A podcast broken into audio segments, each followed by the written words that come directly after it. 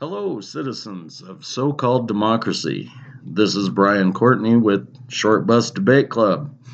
Today we're going to talk about transnational capital. And, uh, well, my co host, Darren Jolly, this is something that's near and dear to his heart, so I'll kind of let him do the intro and then we'll take it from there. Okay, so we've been talking about a lot of bits and pieces of uh, of the system lately, um, whether it's you know prison industrial complex, uh, you know militarized police, all, all these various different spaces. Um, but uh, what what I want to do is kind of take a step back and, and take it up to a, a little bit higher level of uh, of, of, abstraction. Um, and and the reason why I think it's important to do that is the way you understand something uh, guides how you act in relation to it. So like the your, your your your knowledge of it, your knowledge of how it exists, your knowledge of how it reproduces itself, it informs um, your your relationship to it. And uh, if the thing that you're trying to have knowledge about is out of joint, so like if the thing itself does not reflect what you think you understand about it, then you're not really going to be able to be very effective when you're trying to interact with. Are you talking about the fact that we don't have the knowledge about the things we're supposed to be embracing or upset about, or are you talking about the fact that most people are adults and they don't fucking understand? Well, I don't. I don't even know that this is necessarily a adultish thing. I, I mean, so it, the information isn't available to us. Well, so if if I'm in the context of transnational capital, I don't think that we really have an, an effective frame of understanding it or how it, how it works. Like, it, if you don't have a way of understanding it, if you don't really understand how it exists, how it reproduces itself, how do you be an effective actor in trying to change that? that okay, thing? so maybe I don't understand because I'm adult. Uh-huh. So transnational capital to me means I'm a corporation and I have multiple locations all over the globe. In addition to that, that means that I'm moving money around from place to place to where it finally comes back to home. And what I mean by home is wherever I want to park it in order to get the most benefit out of it. So, tax breaks, I don't have to pay them if I park the money there. Um, interest rates, I get them better if I park the money there. Um, that kind of thing. Is that what we're talking about? When okay, so give me give me a minute. All right, just let me let me go let me go through it for a second. All right, okay. it takes this is kind of big, so you know you you at least have to give me enough space to kind of to, right. to, get there. So uh, when I think about transnational capital, all right, I think about so the gold standard, all the stuff that developed out of World War II, uh, the Bretton Woods agreements, right?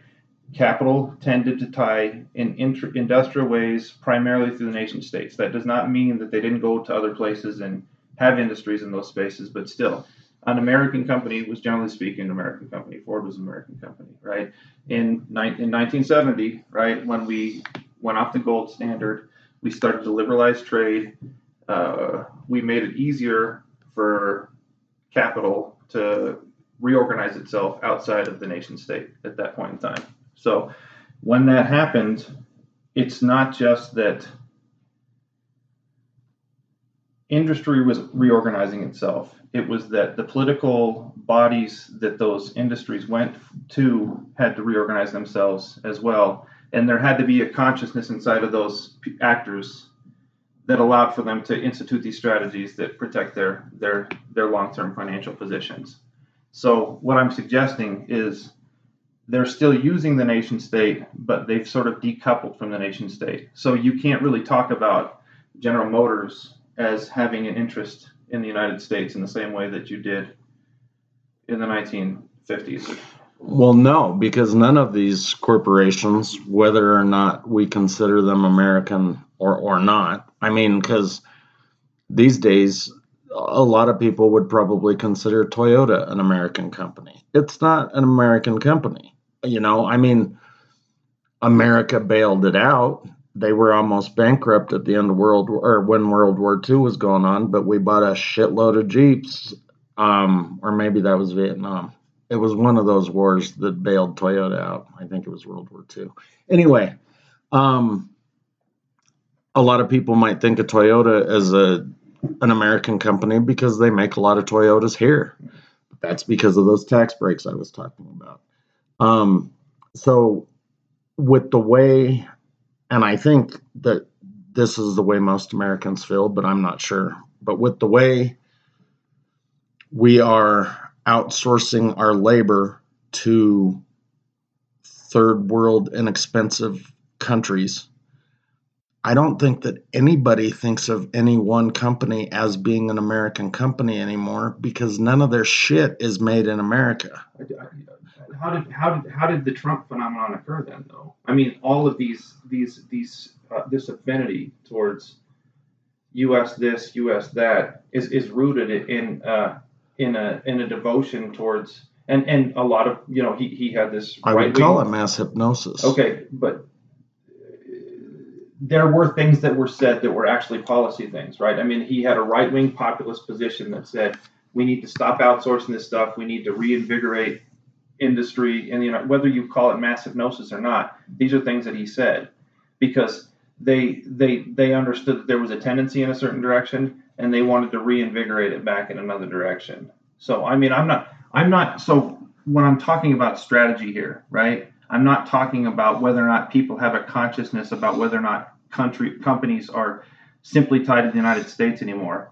I'm talking about so the reactionary position that developed out of these people in 2016 was, you know, uh, these sort of like rhetorical, like pseudo fat, like light light light wing, are starting to get heavier wing fascist tendencies inside of them.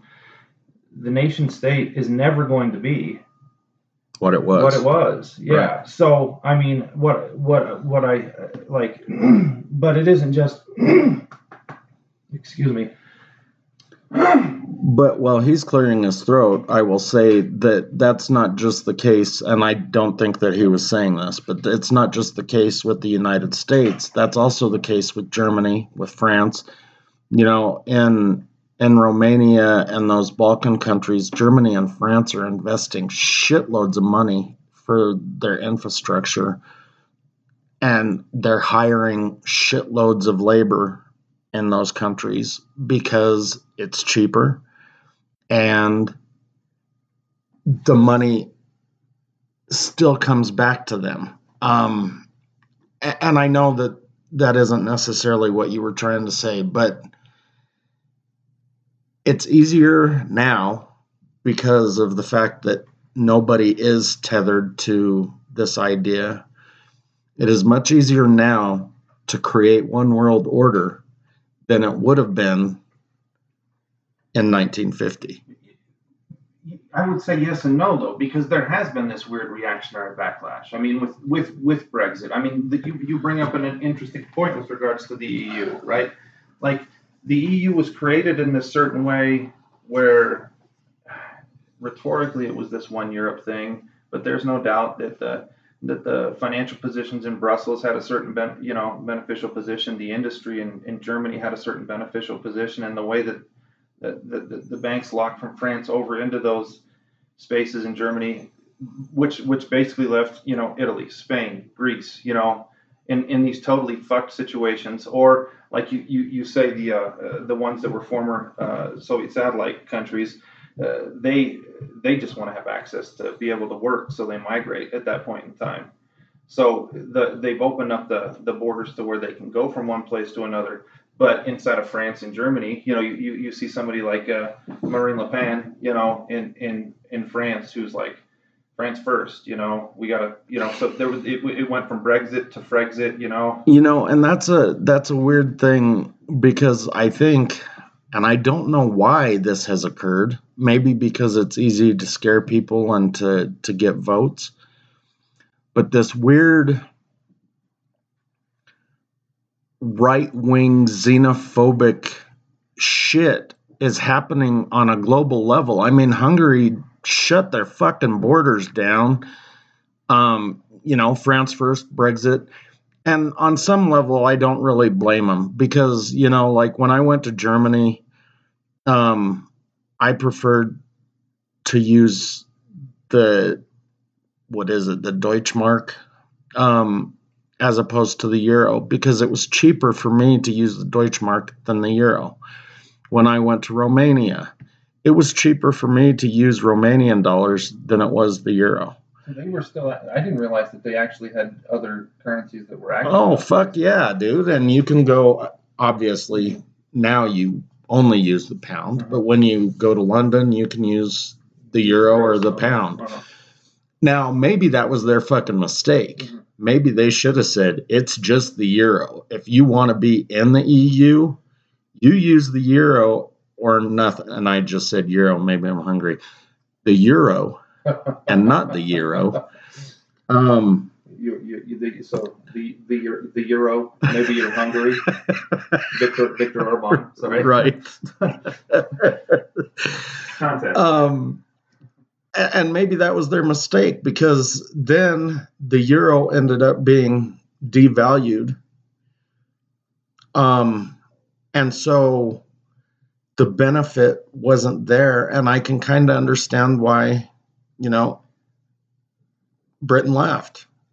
Well, and, and now we're, we're, we're, we're, getting into some weird weird zones, but I mean, you think about like the Articles of the Confederation. One of the big reasons why they, they, they, came in and did what they did was because they they needed normal normalize uh, commerce in the in, in, in the colonies, right? So that uh, they and they, they needed to have a currency. I mean, they under they understood that. So yeah, I mean, it would have been a lot more. But I mean, again, like that's a tough transition, you know, to go from. I mean, you need to like you create an eighteen month time period or something like that where you go from where you might still have some. Uh, what what's the uh, the lira? You know, some. Uh, Yeah. What are the Greek? What's the Greek? Uh, the Greek currency? I can't I can't remember all of them. I mean, but the, the point is Yeah. there, and maybe they were in some kind of transition, and that's why they had both both currencies When- available. when- what- that was recent though. That was in 2016, 2017, Yeah, we're 2018. 20, we're 20 years removed from the introduction of the euro at that Right. point in time. So they should have they should have found a way out of it to where I mean I well, I, no, I maybe for Romania especially because they had just been introduced to the EU. that's uh, yeah. Um, but I know I was spending British pounds when I was in London. Well, yeah, the pound never went away though. The pound never went away. That was the whole point of, of, of the, the UK becoming a part of it in the first place. They were never a full member. They were only part of their position was that they would maintain their own currency. Well, then why was Germany doing it? I don't- They, they, they, they signed on for a different reason. I'm not sure. I mean, that's, we'd have, we'd have to Okay, so. I, I and I, I don't want to go off Yeah. base, and I don't want to talk about strictly finance Uh-huh. because I know you had some ultimate goal that you wanted to hit at least during this conversation. You wanted to say something, and I keep fucking interrupting you. No, it's okay. Well, I mean, I, I, I- I'll get there. I always get there at the end. I got there at the end last time, so I'm- pretty sure I'll get there at the end this time too. So, but uh, so the thing that you were talking about about right wing. Uh, so you you you had posited a- a couple of things there that I think are interesting in terms of like the greater point that I'm trying to get at, and and one was that you said that there's the, a greater possibility for one world order right now than there, there ever have been historically. And I think that that was more true uh, eight years ago than it is right now.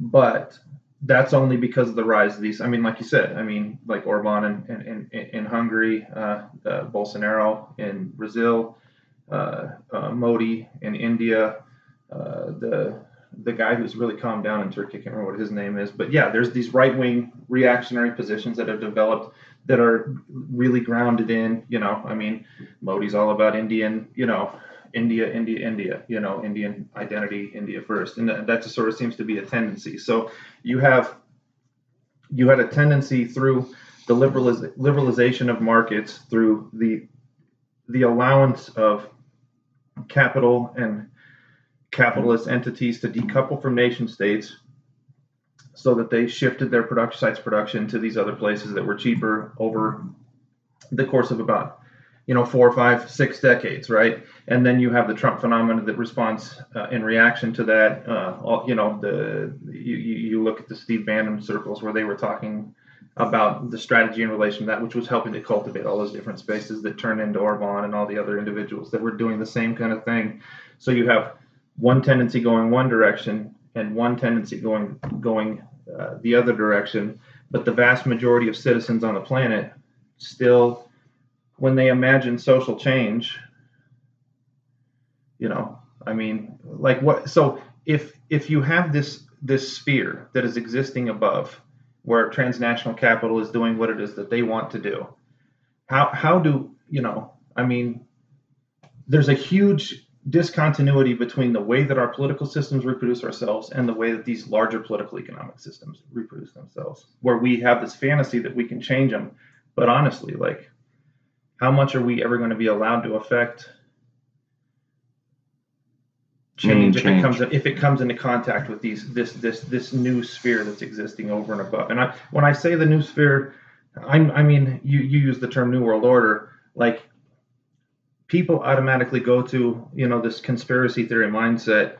This is not conspiracy theory. Like at the beginning of NAFTA, right? If if Mexico wanted to be a part of NAFTA, they had to change. There were like 27 parts of their constitution that they had to change they had communal properties that were called ejidos. and ejidos had to be removed from the Mexican Constitution because private property was going to be paramount. If you're going to have foreign direct investment coming from the United States and from Canada, because you know it's it's a, it's all of us, right?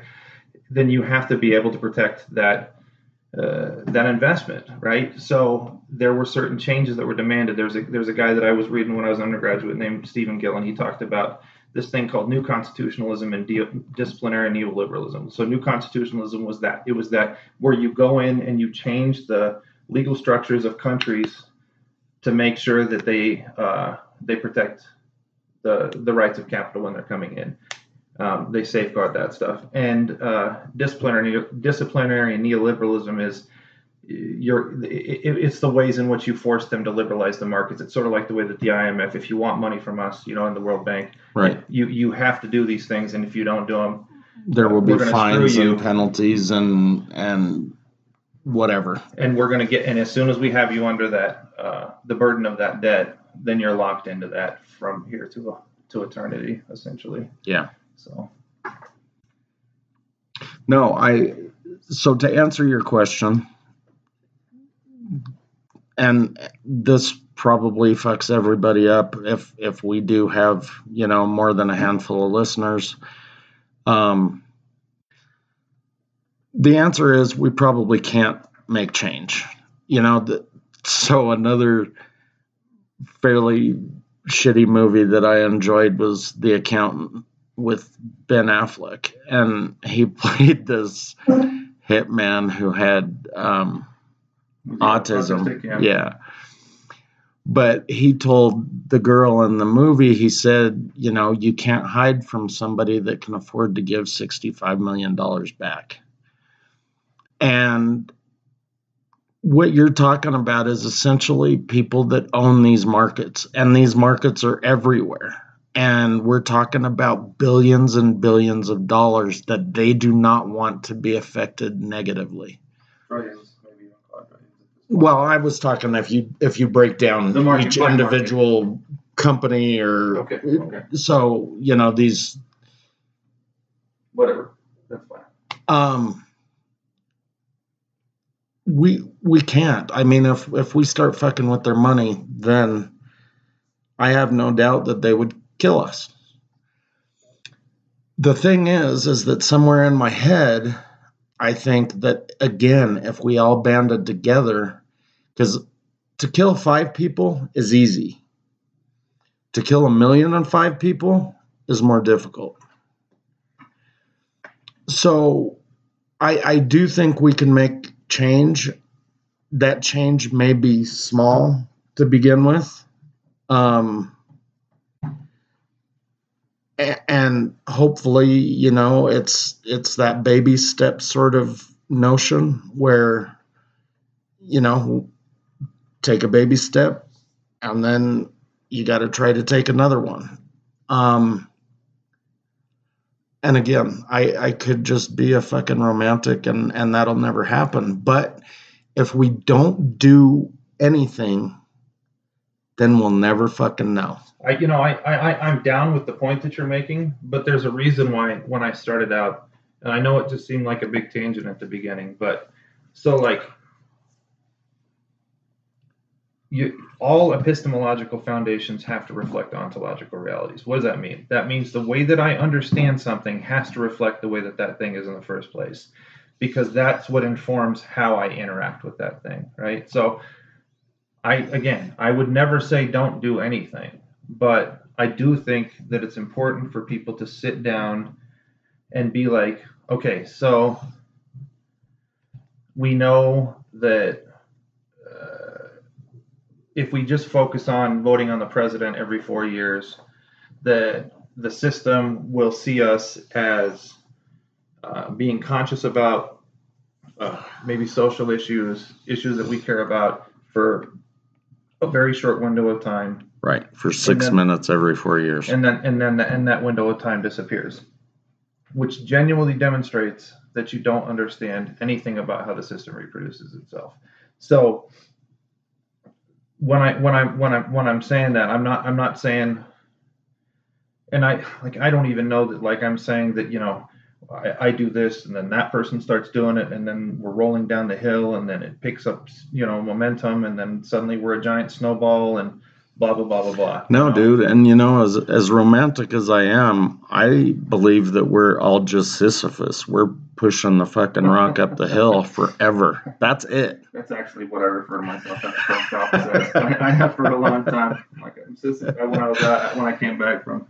from uh, having COVID last time, I was like Sisyphus is back. You know, because it's it, it was never more obvious than it was at the post office. Because you never, I mean, like what is uh, old uh, Newman? You know, the mail just keeps coming. It just never stops. It just keeps coming. You never get anywhere. You know, you just keep pushing the fucking rock up the hill. But you we- just keep going in the same circle. Yeah, we are. We're we're just Sisyphus, and I would like to try to make some change to where maybe as we push the rock, it gets smaller or or something. And and I know that that's difficult. But here's the thing: is that you mentioned voting for president every four years because a lot of people are really proud of themselves for doing that, which is fucking stupid. But again, you know, we went over those numbers when we were talking about voting, and that means that 18 million people didn't do it every four years. And that's just between 18 and 24. So we're not doing even the every four years thing, let alone the midterms and your local elections. Fucking local amendments and referendums are so important to everything that we do because that that affects this transnational capital capital to some degree because those local people that we're talking about are the ones like when Amazon said that they were going to open up a second headquarters and all of these cities all across the United States started sucking Jeff Bezos dick and they were doing PowerPoint slides and they're inviting them to fucking dinner and We won't charge you They're saying this, yeah, no taxes here, and we're going to give you this building, and this land is going to be leased at only a dollar, and all of this shit that we kind of talked about in, in the corporate welfare part. If we elect the correct people, and when I say the correct people, I mean the ones that have similar beliefs to you, and put them in those local posts, whether we're talking state, county, city, whatever, then you kind of have some say as to what they're going to do when something like that happens. I mean, Nike was going to open up a plant, and the city of Golden started, you know, wooing Nike, and they offered them a shit ton of stuff. I I have no idea why Nike didn't open their plant because basically they gave them everything. I think it was no taxes for 20 years.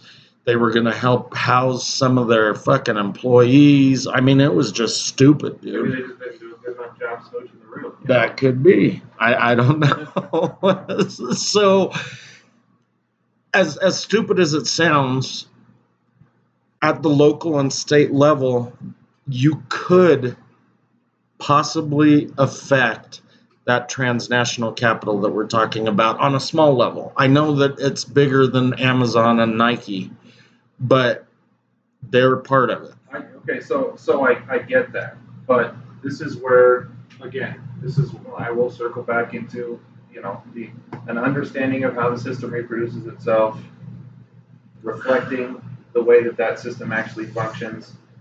I will never tell you not to to, to vote, but the way in which we divide our political system from our economic system is a way of insulating uh, institutions like, you know, Nike and Amazon from having any real accountability in the first place. So I, I like it. I mean, Well, it's also the Let me- fact that we started treating corporations give, as give a more, person. Give me, more than, give me more than 13 seconds, okay? So we need to. See, now you made me lose my train of thought, motherfucker.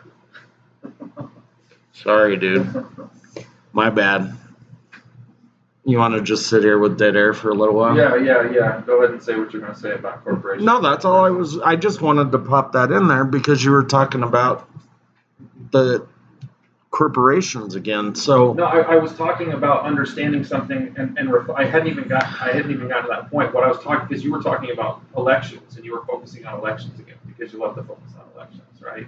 I was talking about how you at least need to have a strategy that where where if you're separating your political system out from your economic system, you understand that that's happening, which means that you don't over romanticize political activity. You understand right from the get go. Now, having said that, I mean, the, what, the right wing managed to do over the course of the last eight years since the Tea Party shit has been nothing short of remarkable. I mean, they have effectively neutralized a ton of things in, in, in the United States by by dealing with the judges the way that they dealt with the judges. So obviously, there are things you can do. Um, and uh, stacking the Supreme Court the way that the Supreme Court is stacked. Um, at least keeping parity um, in the the Senate, so that the Senate, you know, I mean, which you don't really need much of anyway, because you got Joe Manson, Manchin, and Kyrsten Sinema standing standing there, identifying themselves as progressive people who are uh, the most reactionary Democratic jackasses in the history of the universe. Um, but the point is, I just I don't I, like if we keep circling back to. Of, of- course, people need to vote, vote and everything. I mean, that, that sort of goes without saying at some point in time. But if it just keeps, if we just keep, if the, if the conversation keeps degenerating back into a space where, uh, if everybody votes and then after they, they vote, if, if, if, if we don't get the change I want, then I'll say that I'm wrong. I mean, that's, that's not really, you know, that doesn't, that doesn't do anything for us. These, these people are highly creative. Like we have to become, you know, and and we need to understand that there are going to be consequences for it if we're really if we're really serious about it you know i mean you need to, to have that sort of like matrix revolutions moment where the system is about to buckle on itself because that's the only way that you're going to really get the change that you want you know where uh, I mean the uh, the uh, what's his the analyst guy what's his name what what do they call him in the in the second film the dude in white? In the Matrix, yeah. The architect. Yeah, So the architect, he tells he tells Neo that that uh, you you either come back in and do what we've asked you to do, and put your belt self back in, or uh, we're going to kill the entire crop of humans, and we're willing to accept a certain level of of existence. Well, that's that's obnoxious, and just like this system here, it's it's obnoxious. They uh, the system is predicated on us. You know, it, this is where I absolutely agree with your numbers argument it, it does need to have it does need to have us Well, and uh, so the only reason I mentioned elections again was because you were talking about the people that vote every four years, and I was just saying that that's not enough. Um, voting period is is not enough. Um, but these, and then when I interrupted you and made you lose your train of thought, I was just talking about how basically they have made corporations into a person. Person, yeah. okay. And that is kind of where, you know, at least one issue lies, if not multiple No, the- the- issues. yeah, because I don't, I don't disagree. The point is correct. if we can if we can take that back and say hey you're not a person you're a fucking corporation then we can start treating that corporation as such because right now those corporations have the same rights as a person which is just fucking weird to even think about. I mean, especially because it's essentially just unionized capital. I mean, that's all it's it's socialized socialized capital. So how do you roll that back though? I mean, that that they're they're never gonna. What and what was the what was the well that was a so again you know we're talking policy versus precedent mm-hmm. or or actual legislation versus precedent. So the reason that that came up is because it was a Supreme Court ruling.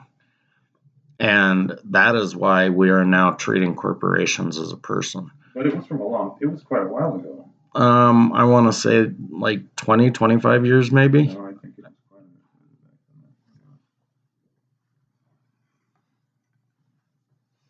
bit Um, well, regardless of the time frame, and if I'm wrong, I apologize to all of you. No, I'm Um, the only reason why I bring it up that way is because if it's if the precedent has been, you know, rooted for quite a bit longer, then it's going to be a tough thing to personhood. Yeah, uh, 1886, uh, Santa Clara County, Southern Pacific Railroad. That was the first time that they talked about it as being a, a person. Yeah, but I'm talking about the United States Supreme Court versus was- That was the United States Supreme Court. in Santa Clara, California. They, they, yes, Okay. Well, then that was definitely fucking longer than 25 years. This is the first time Supreme Court was reported to hold the Fourteenth Amendment uh, Equal Protection Clause grant constitutional protection to corporations as well as to natural persons. So, yeah. So that I mean the reason why I bring it up is because being that far back, yeah, I, I yeah, of course, like corporations are not people. I mean, boy, that was one of the the smartest moves of capital that ever existed in the history of uh, jurisprudence.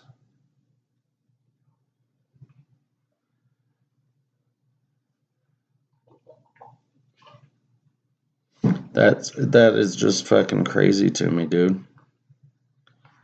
That and I guess it makes sense though because the railroads were some of the greediest cutthroat corporations, you know, from back then. The only other ones that I could say were, you know, on that level would be like the steel guys, you know, Carnegie's peeps. yeah. Um, who was the DuPont oil guy? Oh, I can't, I can't remember that name. on the top of my head. Is it He was nat- Rockefeller? he was not. No, Rockefeller was. They. That was. They were standard, weren't they? Standard oil. Yeah, not DuPont oil. Sorry. DuPont's a different guy, Yeah. chemicals. Hmm. But yeah, same same basic thing. So I guess it wouldn't surprise me because back then, you know, the the railroads were stealing people's land left and right under fucking eminent domain Yeah. so that they could, you know, do Probably the cross continental railroad. Penny, pennies on the dollar for it. Yeah. Yeah, and if you didn't sell, then from what I understand, and a lot of this is based on movies and little clips that I've read from back then, but they might disappear you. Um, which again wouldn't surprise me because back then there weren't a lot of laws like you could shoot a guy for offending you um, without being charged for murder. Um, or maybe you were charged for murder, but you know you could just go to the next territory and Well, they- and that- hide. There was that uh, private. Uh, what? What was that? Wells Fargo. Yeah, and there was an, that one. There was another one too. But yeah, those guys. I mean, they just killed motherfuckers, dude. They- Yeah. So I mean, you could hire thugs and and have them kill people, and if you were a corporation with what would equate to now billions of dollars, um, it would probably be a lot easier to do. It seems like in this day and age, the fact that much as we hate the uh, the surveillance side of everything through technologies, you know, through cameras, so you know, there, if you could manipulate that to where you were visible and they couldn't just, you know, because it, it should be harder to disappear a person right now. You know, I mean, your, your point about Assange a few episodes back, you know, that they, they, they, they I I'd still argue that they probably wouldn't wouldn't do it to him for a couple of different reasons, but they certainly have it in their power. They, Yeah, but dude, so the guys that are in control of stuff, I mean, we're talking about a company or a country that has the technological ability to write a fucking virus that seeks out a specific piece of hardware used to spin fucking uranium and crash it. So we didn't even have to go to Iran to make that happen. We just fucking sent the virus out over the web. Um, so how hard would it be to kill somebody and then fucking erase the CCTV or if, whatever? If that were the case, then they would just disappear people anytime it was convenient. So, like for instance, for instance, right? I think uh, there's there's a lawyer. His name is uh, Steven Donziger. He was, I think it was Ecuador. He went and sued uh, one of the big oil companies. I can't remember what it's one of ExxonMobil or something like that. yeah. Um, and uh, because the oil production that was going on in the Central American country where they were functioning, uh, it killed a bunch of indigenous people. I mean, it was it was it was so like painfully obvious that uh, um, you, like it, it, the burden the burden of proof was so embarrassingly easy to negotiate that he ends up winning like a like a billion dollar ruling against uh, against this uh, multi billion I think actually when it was all said done against that specific oil company. I should go, go look that up a little bit more. But uh, so Donziger, um, there's an appeal that happens, and when he goes to the appeal, they find him contempt in, in, in contempt for some weird like it, it was like a contempt thing that they hadn't used since like 1836 or something like that, and uh, it was something that had never landed anybody in jail, right?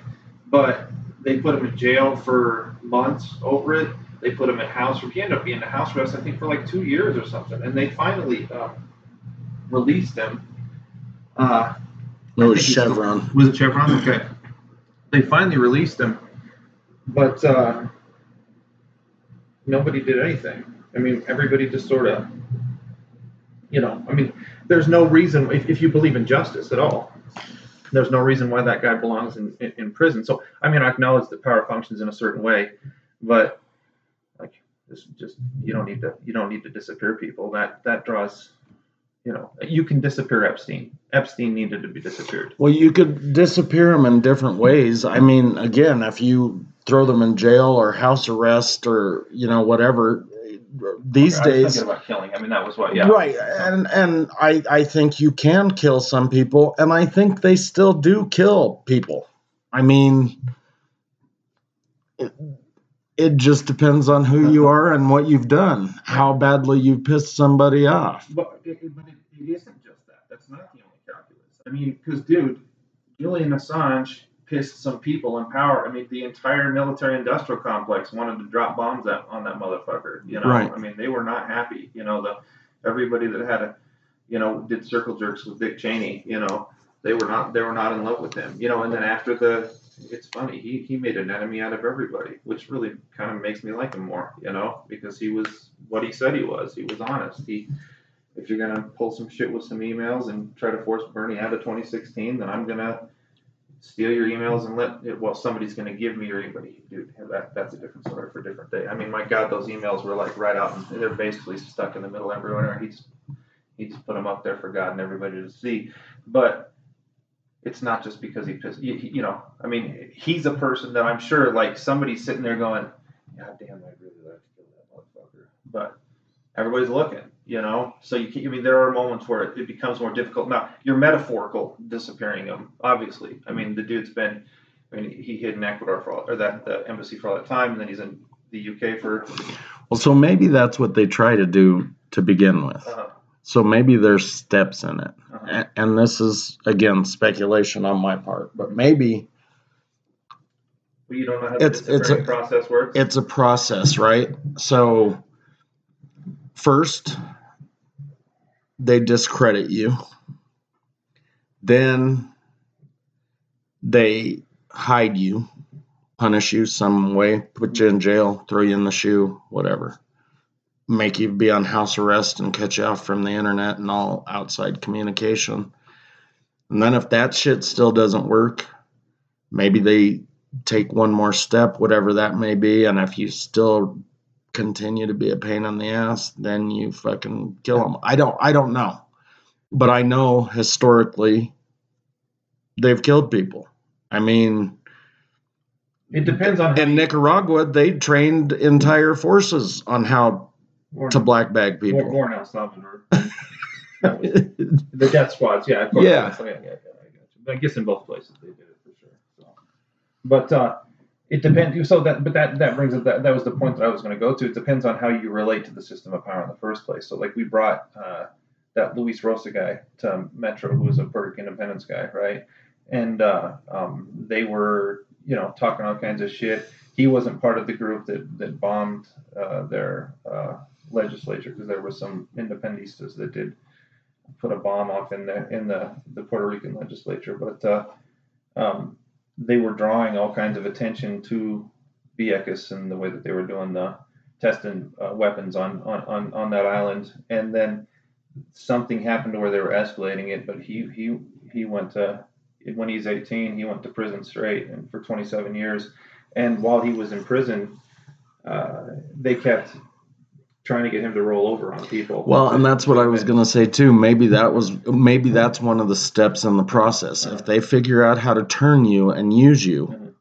you know, then maybe they realize there's no need to kill you. But they killed three of his family members in the process. So. yeah, and that's that's a way to do it too. Like I always had these weird fucking paranoid fantasies that if I did something wrong, they wouldn't go after me, but they'd go after those that I cared about, right?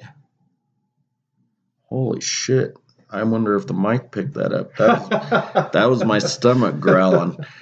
Um, yeah, so I I don't know um, whether or not, and maybe that's what they do. They Everybody just has a weak spot, that's for sure. kill your fucking wife instead of killing you to shut you up. You know, cut her brake line and let her drive off the road. Accidents happen. They do indeed. They do indeed. I I think toward the end there, and if that was my fault, I apologize. I know we kind of strayed from the transnational capital thing. Um, I think we did fine.